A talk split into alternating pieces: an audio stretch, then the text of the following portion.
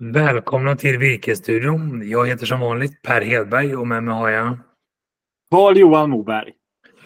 Och vi jobbar båda två på Virkesbörsen. Virkesstudion görs också i samarbete med Ludvig och Company och tillsammans med ATL. Och den finns där poddar finns. Man kan se det på Youtube och man kan se det på ATL TV. Du Carl-Johan, hur är läget med dig? Det är bra. Eh, jag har fått vara ute i skogen lite den här veckan och det var ju väldigt, eh, det var ju välbehövligt. Det är alltid välbehövligt att komma ut i skogen.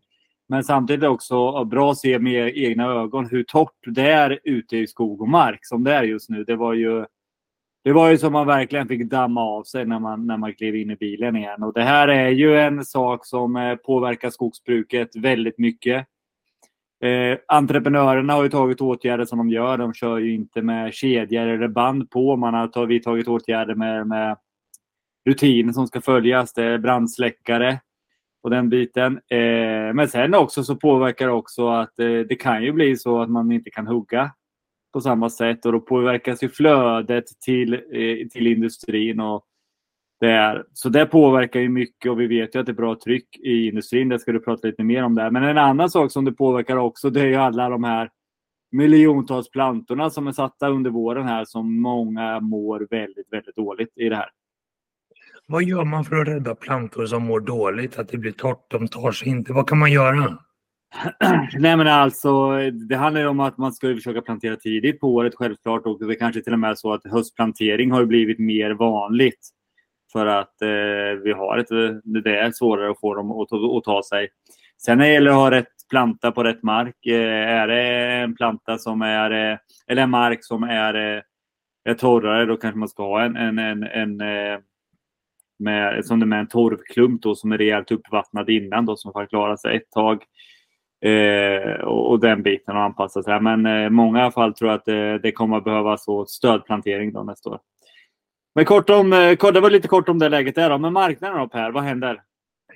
Men jag tycker det är en väldigt spännande marknad. Man kan ju rent generellt säga att under första kvartalet i år så sjönk svensk BNP och ekonomin krympte och jag tror att alla känner av lågkonjunkturen som vi, som vi är i. Men samtidigt så stiger virkespriserna fortare. Så alltså att vi upplever väl ingen lågkonjunktur när det kommer till virkesmarknaden. Och det tror jag beror på ett antal faktorer som påverkar i samma riktning. Dels så saknas det mycket virke på grund av sanktionerna mot Ryssland och Belarus. Returpapperspriserna är höga och det gör det då mer konkurrenskraftigt med jungfrulig fiber. Vi har en valuta i Sverige som är svag så det är billigt att köpa virke i Sverige. Och sen går massaindustrin förhållandevis bra dessutom och svenska sågverk har lite lägre elpriser än vad de kontinentaleuropeiska sågverken har. Så att det finns ett antal faktorer som gör att svensk skogsindustris efterfrågan på virke är hög. Och samtidigt så är utbudet påverkat av att vi, vi hugger mindre, Sveaskog drar ner. Vi har huggt mycket på grund av granbarkborre och nu kommer angreppen till lite klenare avdelningar och det faller ut mer massaved och massaved efterfrågas i energibranschen. Så att vi har liksom efterfrågan på alla de sortiment som faller ut och vi har en efterfrågan som nästan är större än utbudet. Och det gör tror jag att priserna kommer fortsätta stiga trots att konjunkturen är ganska deprimerad. Mm. Men det är ju som du säger att utbudet minskar och många har ju avverkat väldigt, väldigt mycket. Det var ju på riksnyheterna igår när man pratade om det. Att det har varit väldigt stora takter då och det är ju granbark, torkan 2018, granbarkborren på det. Och sen rädslan för kommande angrepp också. Men det är, det är spännande att resonera för jag tror att trots en sjunkande konjunktur så tror jag att virkespriserna kommer att fortsätta uppåt. För vi ser också en globalisering av svensk virkesmarknad just nu. Och det var ju spännande, du och jag var i Norrköpings hamn och det såg jag att på ena delen av kajen där lastade vi ut virke på export och på den andra delen av kajen där, där lastade vi av virke för import till Sverige. Så att vi ser ju en ökad handel av virke som gör att vi också importerar bättre virkespriser utomlands ifrån. Och det är också en bidragande orsak till att vi ser stigande priser i Sverige. Precis, det är väldigt det spelet just. Det ena dagen så lastas det av virke från en båt och sen så kommer en annan där lastas på. Nog om virke och eh, konjunktur och sådana saker. För ett par veckor sedan sprang jag på en äldrekursare till mig, Teresa Norling, som jobbar på Ludvig och Company och hon är expert på intrång och hela den biten kring skogsfastighet. Och det där, det där tyckte jag var för intressant eh, för att inte ta med virkesstudion. Så nu kommer vi Teresa här. Det är ganska långt inslag, men jag tycker hon ska få prata mer om intrång och vad man ska tänka på, vilka möjligheter det finns för markägare. Då hälsar vi Teresa Norling välkommen till Virkesstudion. Du kan väl berätta lite mer om dig och vad du jobbar med på Ludvig Company. Ja, eh, jag är eh, skogsmästare, eh, utbildad, gick ut 2006 från SLU och jag är även auktoriserad lantbruksvärderare eh, har hunnit bli. Eh, sen har jag jobbat på Ludvig och jag har jobbat på lite olika företag, men på Ludvig och Company har jag jobbat sedan det var LRF-konsult eh, och sen sedermera blev Ludvig och Company då. Eh, sedan 2012. Eh, så det, det, är några år. Eh, och då har jag jobbat i stort sett enbart med intrång eh, på jord och skogsbruksfastigheter. Alltså när någon bygger vägar och dra nya vägar över fastigheter, dra större ledningar över fastigheter eller de vill bilda någon form av formellt skydd, typ naturreservat, biotopskydd, sådana saker. Nationalparker har jag också varit inblandad i vid tillfälle. Jag förstår, det är en stor bredd där med olika frågor. Eh, men du sitter ju nu hemma i Småland, men eh, är det bara i Småland du är verksam eller är det Nej. Nej, absolut inte arbete. Det är ju, eh, vi är ju ett antal specialister på Ludvig och Company som jobbar med intrångsfrågor. Eh, och vi jobbar över väldigt stora områden. Vi täcker ju hela landet men jag jobbar alltifrån allra sö mest södra delarna av Sverige och ända upp till någon gång ibland mellan de olika ja, eh, delarna i mell mellersta Sverige. Men sen brukar det finnas annat kunnigt folk som kan ta över också. Men det är väldigt stora områden, även om jag sitter och är baserad i Växjö. När du jobbar så i hela Sverige, då gäller det att tunga rätt i mun då med olika, vad ska man säga, men det är ju olika virkespriser runt om omkring eh, och så. Ja, definitivt. Det är ju en, en utmaning att jobba på så stora områden och, och i och för sig har jag jobbat i många år nu så jag har ju en, fått med mig en stor ödmjukhet vad gäller både olika virkesmarknader på eh, lokalt, regionalt och eh, andra större eh, virkesom, ja, virkesområden. Men också hur skogen ser ut och att det ser väldigt, väldigt annorlunda ut på, på, på, bara de delarna i Sverige som jag jobbar på. Just. Så att, ja, det, man får förhålla sig ödmjuk och eh, kalibrera sig och tänka på var, var någonstans man är och arbetar. Ja, men verkligen. Det är klart, det skiljer sig väldigt mycket från de bördiga Smålandsskogarna upp till eh, Tallhedan upp i norr. Det är ju enormt. Ja, det gör det definitivt och det är ju en utmaning eh, även för de som ska försöka värdera de här olika intrången för redskapen som används vid värdering eh, av intrång eh, är ganska så schablonmässiga och mm. därför så uppstår det ofta frågetecken när, när man kommer fram till en slutsats i värderingen. Jag tänker skogsnormens tillväxtområden är ju, följer ju absolut inte lokala virkesmarknader eller så. Virket ingår inte ens i skogsnormen, men det, jo, till viss del gör det det. Men, men jag menar, det finns ju, det är så otroligt schabloniserat eh, eh som ja, delar upp södra Sverige kanske bara två, tre områden. Så att eh, det finns utmaningar med, med att eh, både granska och göra in, intrångsvärderingar. Om jag minns lite rätt nu, jag gick ju ett par år efter dig på Skogsmästarskolan. Eh, det är klart vi pratar om sådana här saker. Jag specialiserade mig inte på den här delen, men det var ju ganska gamla beräkningsformler och sådana saker också kring, kring det hela. Va? Är det fortfarande de som används när man vid ett intrång? Ja, alltså själva formlerna, om man tar skogsnormen som exempel, det är ju sedan 50-talet. Eh, alltså själva hur man, man beräknar det. Sen i skogsnormen så, så har ju den eh, reviderats vid ett antal tillfällen, senaste gången 2018. Och då sänkte, det, det stora förändringen som man gjorde då var att sänkte räntan eh, så att värdena så att säga som trillade ut ur, ur formlerna i normen blev högre och stämde bättre överens med, eh, ja, rådande förhållanden egentligen. Eh, men sen är det ju så, eh, jag kan bara ta som ett exempel att eh, ett ärende som jag har nu strax eh, utanför Göteborg, Lerum Ale kommun, en ledning som går där. Eh, där har du ju dels har du närheten till Göteborg, vilket faktiskt påverkar fastighetspriserna på rena skogsfastigheter och, också till det högre. Och sen har du ju ganska så extrema eh, bonitetsskillnader, alltså du kan ha ståndortsindex 17 och sen bara 100 meter ner eh, så är det ju G34. Eh, det här är ju en jätteutmaning när man ska använda skogsnormen som är, är superschabloniserad och, och då, då, speglar ju det faktiskt inte marknadsvärdena i området många gånger. Så att det vet jag att vi jobbar jättemycket med, vi som jobbar från markägarens sida och försöker förhandla och få för, liksom förståelse för att de värdena som trillar ut här behöver vi faktiskt förhandla upp för att de, de stämmer inte överens med marknadsvärdena i området, vilket faktiskt är hela anledningen till det, det som normen ska visa.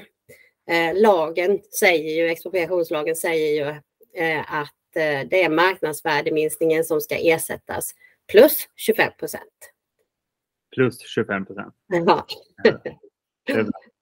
Ja. ja, det är ett jättebra exempel tycker jag. Det jag kan själv vittna om eftersom jag sitter stationerad i Göteborg så vet jag hur mycket det skiljer sig i bonusrätter. Eh, och extremt i vissa fall svår, svårdrivet skogsbruk också med de här skillnaderna. Mm. Ja. Eh, men om vi kollar då en sån här, i ett sånt här intrång, då, hur, hur, fungerar processen? Vem är det som betalar egentligen då för att, för att eh, det här sker om man tar hjälp av er? Mm. Det, det, det, finns en, en, en, tradition av att ofta är det motparten som behöver betala ombudskostnaderna. Sen varierar det ganska mycket, har varierat under tid beroende på vilken motpart du har. Eh, Trafikverket till exempel har tidigare betalat ombudskostnader men har på senare år eh, en ny policy som säger att ja, bara i undantagsfall eller när vi absolut inte kan komma överens med markägaren Naturvårdsverket betalar eh, nästan alltid ombudskostnader eh, till stor del. Eh, och, ehm, ehm, större ledningsägare gör också olika. Svenska kraftnät brukar betala eh, ombudskostnader men inte alltid på de andra större ledningsägarna som Vattenfall och E.ON och, och, och så vidare. Så det, det skiljer väldigt mycket och det får man väl säga är ett problem tycker jag. Eh, eftersom det, även om man som fastighetsägare har ganska stora krav på sig att kunna mycket kring vad är det för lagregler som gäller kring att jag äger en fastighet eh, eh, så är ju fastighetsrätten komplicerad och de lagar och regler som följer ersättning vid intrång är ännu mer komplicerade. Och det är ju, tycker jag, ganska... Eh, ja, jag tycker inte det är schysst att begära att en markägare som kanske råkar ut för i snitt då under sin innehavsperiod kanske ett eller inget intrång på sin fastighet under hela den perioden innehavet har, eh, den personen har innehavet. Alltså att, att kunna de här specifika snåriga lagreglerna som gäller då där både miljöbalken, expropriationslagen och praxis i domstol ska tas hänsyn till, eller om det nu är vägtrafik, eh, eh, lagen om eh, järnväg eller väglagen eller ledningsrättslagen om det är eh, ledningar. Så att säga. Det, är, det är snårigt och det är mycket det som bestämmer det, eh, liksom vad utgångspunkten för hur ersättningen ska se ut och beräknas. Eh, ja. Det förstår jag. Det här är ju, vad är det man säger, 10 000 timmar så blir man väl bra på någonting. Eh, ja. Och då som enskild markägare kunna bli det, det är ju omöjligt. Och då är det ju igen det här maktförhållandet. Vem är den stora parten och vem är den lilla? Jag, jag tycker att det ska vara jämlikt i saker. Ja, alltså det är ju ofta så att, att de som gör intrånget, de har ju anställd personal som jobbar med det här och har jobbat med detta i många år, är väl drillade i både lagstiftning och eh, eh, värdering eh, kring detta. Markägaren, om den ska driva det här helt själv, hamnar ju i ett ganska stort underläge. Alltså det finns ett väldigt ojämlikt förhållande. Eh, och då behöver man någon som, som faktiskt kan ja, hjälpa en igenom alltihopa det här. Om det så är bara med delar av det, hur avtalen som ska gälla för eh, i stort sett all framtid eh, för den fastigheten, hur ska de se ut och vara formulerade på det mest förmånliga sättet för fastigheten och fastighetens värde. Och sen självklart ersättningen som i alla de här fallen är en ersättning för all framtid. Den är det ju jätte jätteviktigt att den blir rätt och så hög som den möjligtvis kan bli i det här fallet. Ja, för det är ju mark som man har köpt och har kunnat intäkter på som tas bort från sitt brukande för ja. all framtid. Då. Och det är klart, bygger man en väg eller järnväg, då är det klart, då försvinner det. Men när man gör ett naturvårdsavtal mm. eller kanske den delen ett naturreservat och sådana saker. Vad gäller det då? Kan man få viss brukanderätt av de här områdena? Ja, det kan man definitivt. Eh, det finns ju, en, inte en uppsjö, men det finns ju olika alternativ eh, om man råkar ut för ett formellt skydd och, eh, ja, som kommer från eh, Länsstyrelse, oftast är det eller Skogsstyrelsen, Eh, naturvårdsavtal, men man kan, också, man kan också se det att du har ju naturvårdsavtal, du har eh, eh, också så skulle de ju kunna bilda ett reservat på det här området. Eh, men eh, vad man kan säga är att, att ersättningen minskar, alltså du får, det finns samma naturvärden. Det, Länsstyrelsen är ute efter att, att skydda exakt samma naturvärden under hela den här, alltså, eh, under hela den här perioden egentligen. Så att du, du drabbas av ganska sa, samma restriktioner men naturvårdsavtalet kommer ge dig kanske en lägre ersättning. Och vad mm. då, egentligen vad du står och behöver bestämma då som markägare är ju hur mycket rådighet får jag med det här naturvårdsavtalet? Är det verkligen är det, är det rådigheten värd den minskade ersättningen gentemot att om jag hade, det hade bildats ett reservat och jag blev ersatt en gång för all framtid så hade jag kanske, man kan ju skriva ett, ett skötselavtal och vara del i skötseln om man är väldigt entusiastisk kring att sköta skog och nat med naturvärden och sådana saker. Men då skulle ersättningen troligen, eller jag är helt säker på att ersättningen skulle bli mycket högre om, om man istället valde reservat. Men det, det är ju en, en fråga som som man behöver fundera på som markägare. Vad, vad är min rådighet över marken värd och hur mycket, vad består exakt den rådigheten av när det är samma naturvärden som ska skyddas i olika formella former? Mycket intressant. Mycket ja. intressant vinkling på det hela. Och, och än en gång ännu tydligare tecken på att man behöver ha en bar, bra partner att luta sig med de här frågorna. Ja, ja, definitivt. Det är snårigt och man behöver tänka efter. Eh, både, man behöver få den här ramen och förståelsen och den, istället för att försöka läsa sig till den själv i de här 10 000 timmarna för det här enstaka tillfället förhoppningsvis om du får ett intrång på din fastighet. Så definitivt ta hjälp. Det är inte så att vi bestämmer vad en markägare slutligen ska göra. Vi bara rådgiver och lägger fram alla möjliga olika vinklar på ett ärende. Sen är det upp till markägaren själv att bestämma vilken väg vill hen gå. Eh, och Eh, ja, när vi har kommit och hur mycket. Sen förhandlar vi naturligtvis också det här med ersättningen och försöker liksom få eh, så rättvis och så, så hög ersättning som möjligt. Och där har vi, vi har jättegod hjälp av, av eh, att vi, är, så, vi mäklar så mycket fastigheter på det här företaget. Så vår, vår årsstatistik är ju, är ju extremt värdefull i, i de här ärendena när vi ska försöka hitta marknadsvärdena. Det förstår jag.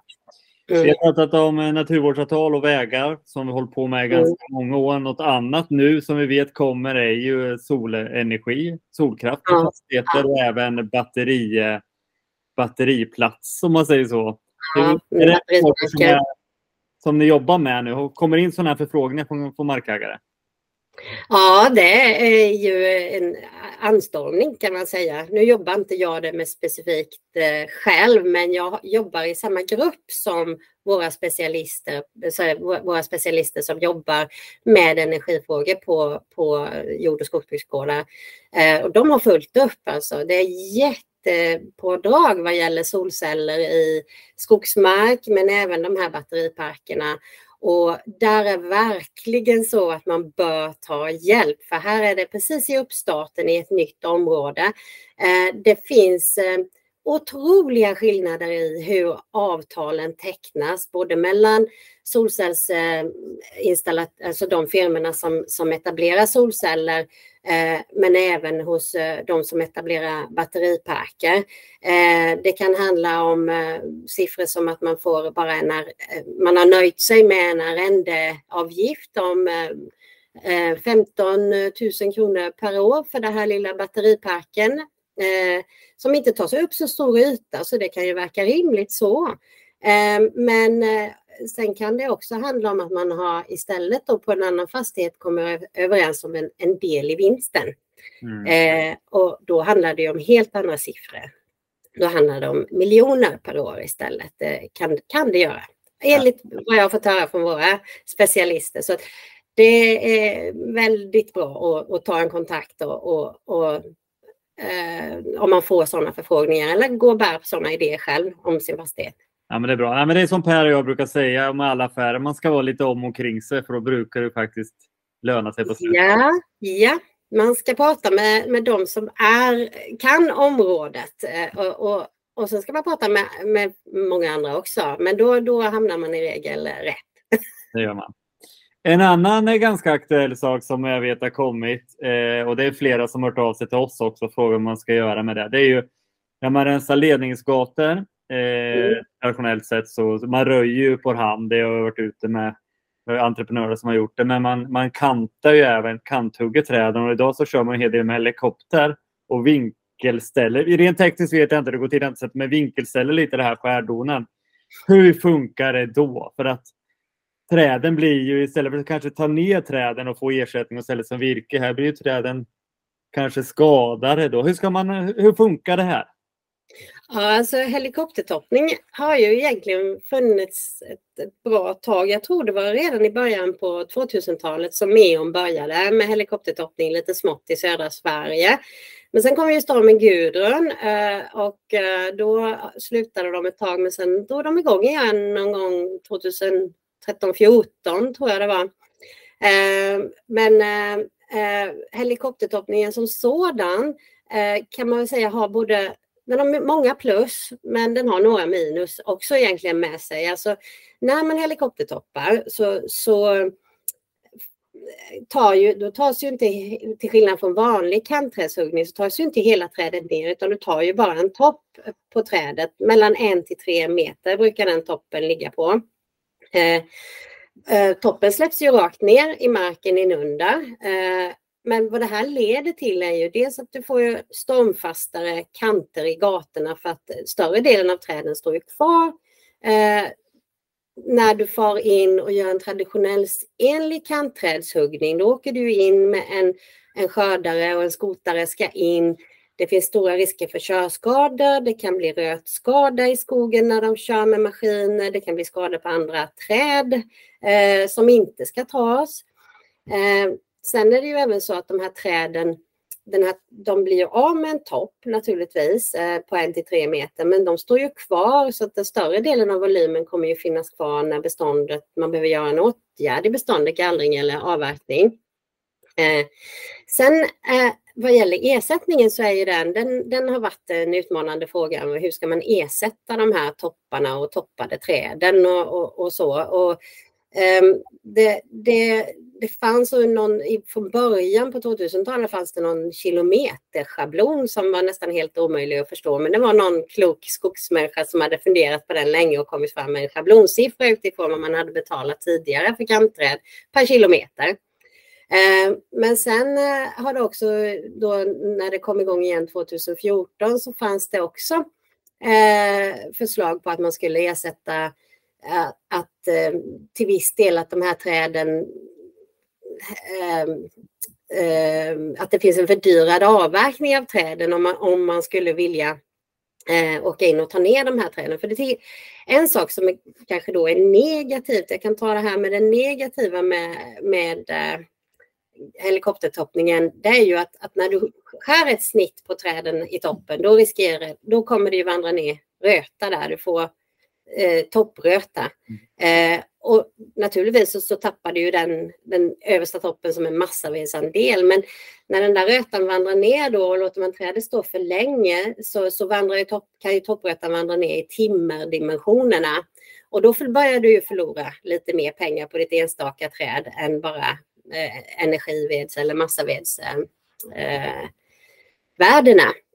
Eh, eh, eh, sen kan det också stressa träden eh, så pass att, att det till och med skulle kunna locka granbarkborre. Eh, och jag har hört ganska lite om detta. Jag har hört en del markägare som kunnat se att de fått mer granbarkborreskador. Men sen är det väldigt olika vilken eh, typ av population man har i området där de, där de hugger. Men eh, det, jag kan, det jag kan verkligen vill skicka med är att, att mm, enligt eh, E.ON, och de pratade jag med så senast, igår, så senast som igår bara för att verifiera att det här stämmer, att vill man inte att de ska toppa med helikopter, då kan, har man rätt att höra av sig till dem och, och säga att jag vill ha en vanlig kantträdshuggning istället. Mm. Eh, sen tillbaka till ersättningen nu när jag tagit lite med det negativa också då. Eh, 2018 när, när Lantmäteriet reviderade skogsnormen så, så kom det med en liten paragraf om helikoptertoppning i deras anvisningar. Och, eh, Lantmäteriet eh, säger att det ska ersättas som vanliga kantträd. Eh, alltså hela trädet ska eh, ersättas eh, med 30 procent av markvärdet. Eh, och då är det alltså markens värde utan träden på. Mm. Eh, och sen även förtida avverkning. Och det menade Lantmäteriet då skulle kompensera förlusterna även för tillväxt och eh, eh, att, att trädet kanske inte, eh, de förlorar ju också i, i tillväxt de här träden i och med att de blir toppade. Mm. Eh, så det är också en, en negativ sak. De menade ju med topprötan och tillväxtförlusterna så, så om man ersätter hela trädet så, så, så kan det då ersätta skadan. Eh, så det finns plus och minus. Eh, det, man har en valfrihet som markägare hur man ska göra det. Eh, med tanke på stormar, är man rädd för stormar och har eh, ja, utsatta bestånd och så vidare, då, då är ju helikoptertoppning naturligtvis en, en himla bra idé. Eh, har man däremot ett bestånd som har väldigt mycket upphissade kronor eh, som är eh, eh, ja, känsligt, det står torrt eller någonting sånt där, då kanske man ska tänka både en och två gånger om man kanske ska be om en, en eh, vanlig kantträdshuggning istället. Eh, dels för att det, det, det förekommer ju att hela träd dör då. Om mm. de har för upphissade kronor så kan de faktiskt dö av en helikoptertoppning. Eh, Eh, Eh, men då, då har man naturligtvis rätt att kontakta det företaget eh, som har, eh, alltså om det är E.ON så kontaktar man dem och säger att nu har mitt träd dött, jag vill ha mer ersättning för det här trädet. Och man dokumenterar det och fotograferar och så vidare. Och sen yrkar man på ersättning. Ja, men det, alltså, det här är ju ett ganska tydligt tecken på att man, man, man ska vara eh, om och kring sig återigen och det finns ju möjligheter man måste väga för och nackdelar hur man ska göra och ta beslut själv om man vill. Och det är väl ganska så bra att göra det när man har valt att äga en skogsfastighet. Att ta beslut. Ja. Men man behöver kanske lite hjälp och stöttning i det hela. Eh, i där. Och det är en jättebra partner till det. Nu Therese har vi pratat ganska länge här om det här och det är ju ingenting som man blir klar med. Man kan ju alltid prata mycket, och, man ska prata mycket om det här och ta till sig kunskap. Men stort tack för att du medverka här idag. Är det något sista medskick till våra lyssnare och tittare på det här? Ja, det skulle jag vilja säga. Det är ju superhärligt att äga en fastighet och, och känna att man har rådighet över den på alla sätt och vis. Men så fort det inte längre är självklart, ta hjälp. och ta hjälp av någon som kan frågan. Eh, oavsett vad det gäller. Det, behöv, det kan ju vara intrång på din fastighet, men det kan ju gälla skattedeklaration, det kan gälla andra juridiska frågor som har med din fastighet att göra, en intrång. eh, det är bättre att vara flera, flera hjärnor och specialister än att bara vara själv. Ja, för besluten du tar idag spelar ju så stor lång, lång tid framöver. Ja, det gör det definitivt. Stort tack och på återseende. Ja, men tusen tack själv.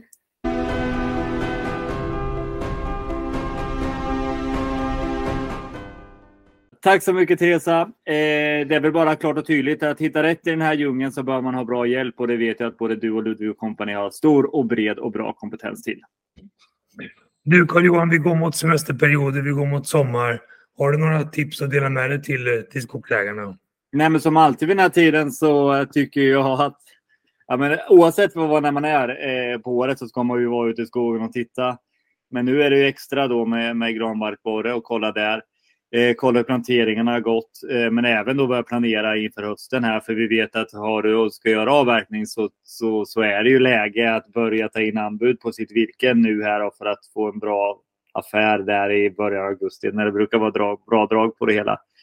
Sen är det väl ta diskussionen också i, om man har olika ägarkonstellationer så när man kanske träffas hemma på gården.